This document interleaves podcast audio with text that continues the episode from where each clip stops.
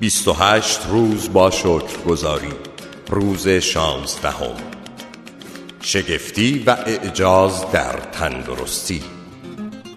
ما باید بیشتر وقتا احساس کنیم که سالم، پر انرژی و سرشار از شادی هستیم. چون همه اینها حق طبیعی ما از بدو تولدمونه. حقیقت امر اینه که عده زیادی از مردم غالبا این احساسی ندارن. به هر حال افراد زیادی دچار بیماری و مشکلات جسمانی میشن یا از افسردگی و سایر مشکلات روانی رنج می‌برن که تمام اینها حالتی از زوال تندرستیه. شکرگزاری یکی از سری ترین روش هایی که برای برخورداری معجزات از سلامت کامل جسمانی و روانی سراغ دارم. تمام معجزات شفا که ناظر روی دادن اونها هستیم فقط حاصل بهبودی فوری در نقطه ای از جسم انسانه که قبلا اونطور که باید و شاید سلامت نبوده. اگر معتقدی که شکرگزاری در سلامت و جسم تو اعجاز ایجاد نمی‌کنه پس برو و از سایت راز هزاران داستان رخداد معجزه در سلامت رو بخون.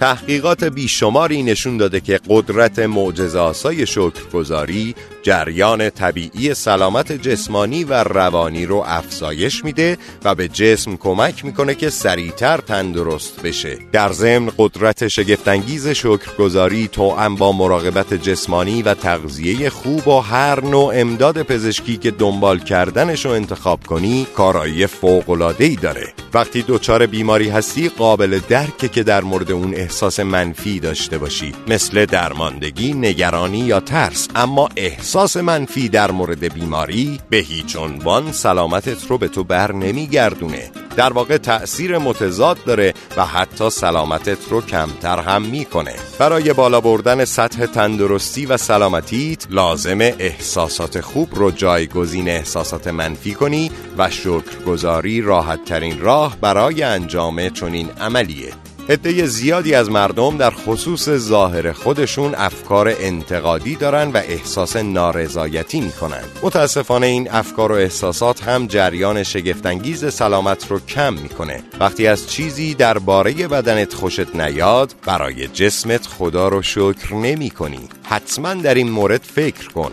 بنابر قانون جذب گله و شکایت در مورد جسمت مشکلات جسمانی بیشتری برات ایجاد می‌کنه. بنابراین آهوناله در مورد جسم ظاهر و سلامت تو رو هم به خطر میندازه. باز هم بهت یادآوری می‌کنم.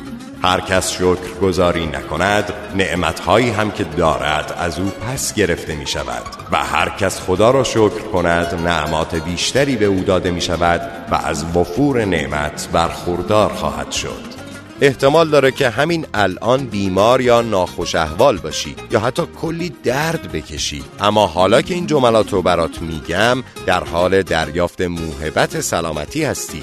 شکرگزاری در زمان بیماری یا درد خیلی دشواره. اما حتی ذره شکرگزاری کمک می‌کنه که جریان معجزاسای سلامت جسمانی زیاد بشه. تمرین روز شانزدهم یعنی شگفتی و اعجاز در تندرستی طوری تنظیم شده که میزان سلامت و شادی تو به طرز چشمگیری افزایش پیدا کنه. در ادامه برات میگم که قراره با اقدامی سه جانبه نتایج بهبود سلامتت رو تسریع کنی. مرحله اول. سلامتی که در گذشته از آن بهرهمند بودی. در مورد سلامت کامل دوران کودکی، نوجوانی و بزرگسالیت فکر کن. دورانی رو در نظر بیار که احساس می کردی پر از انرژی هستی و شاد بودی. این سه دوره جداگانه رو زمانی که احساس می کردی کاملا بر همه چیز مسلط هستی به یاد بیار و عبارت اعجاز آفرین خدای شکرت رو بگو و شکرگزاری صادقانه رو برای اون ایام احساس کن. اگر به عقب برگردی و به لحظات مهم زندگیت نگاه کنی می‌تونی به راحتی دوره متفاوتی رو به خاطر بیاری. مرحله دوم سلامتی که همکنون از آن بهره مندی. راجع به سلامتی که همین امروز از اون بهرهمندی فکر کن و برای تک تک اندام ها، دستگاه ها و حواس جسمانیت که فعلا در بدنت عالی کار می‌کنن حال و هوای شکرگزاری رو احساس کن. به دست ها، پاها، چشم ها، گوش ها، کبد، کلیه مغز یا قلبت توجه کن. پنج عملکرد بدنت رو که عالی هستن انتخاب کن و برای هر کدومشون تک به تک عبارت اجاز آفرین خدایا شکرت رو بگو. مرحله سوم سلامتی که دلت می‌خواهد به دست بیاوری.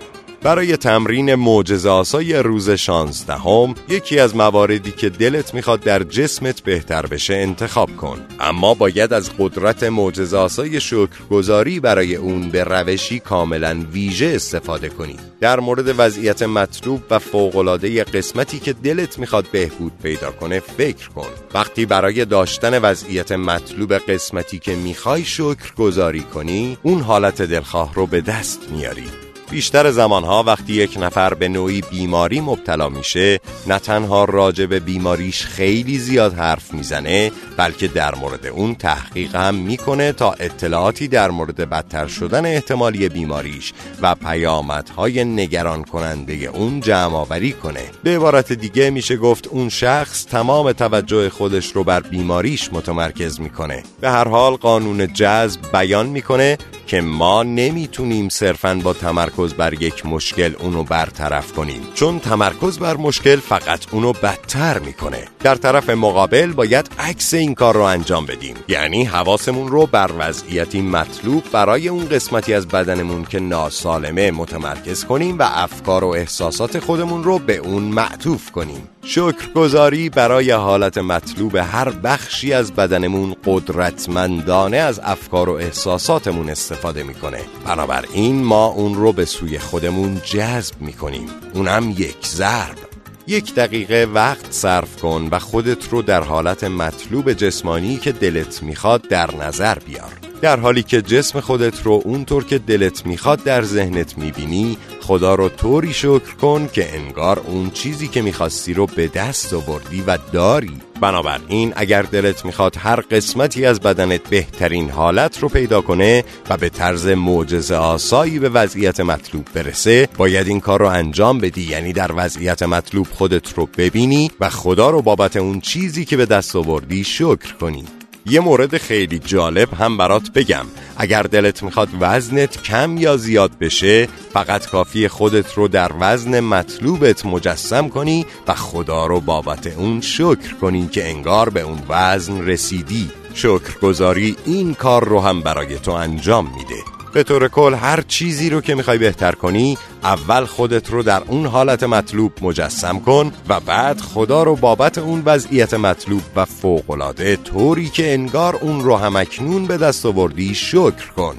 بقرات میگه نیروهای طبیعی موجود در درون ما شفا دهندگان واقعی بیماری ها هستند. اگر لازم بود می‌تونی تمرین شگفتی و اعجاز در تندرستی رو هر روز دنبال کنی. همچنین اگر واقعا دلت می‌خواد بازگشت سلامت معجزه آسات رو تسریع کنی می‌تونی در یک روز چندین بار این کار رو انجام بدی.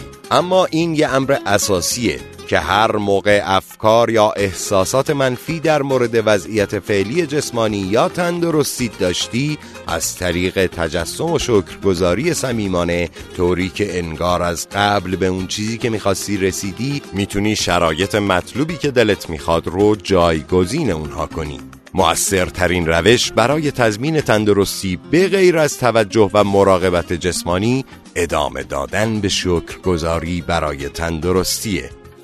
بسیار خوب دوست خوبم. مطالب مرتبط با تمرین معجزه روز شانزدهم هم به پایان رسید. مطمئنم که فراموش نمی کنی ده موهبت یا نعمت الهی رو هر روز یادداشت کنی و بابت اونها شکرگزار باشی و همچنین هر شب قبل از خواب یادداشت شکرگزاری یا تسبیح شکرگزاریت رو هر شب قبل از خواب در دست بگیری و بابت اتفاق خوبی که در روز برات افتاده خدا رو شاکر باشی.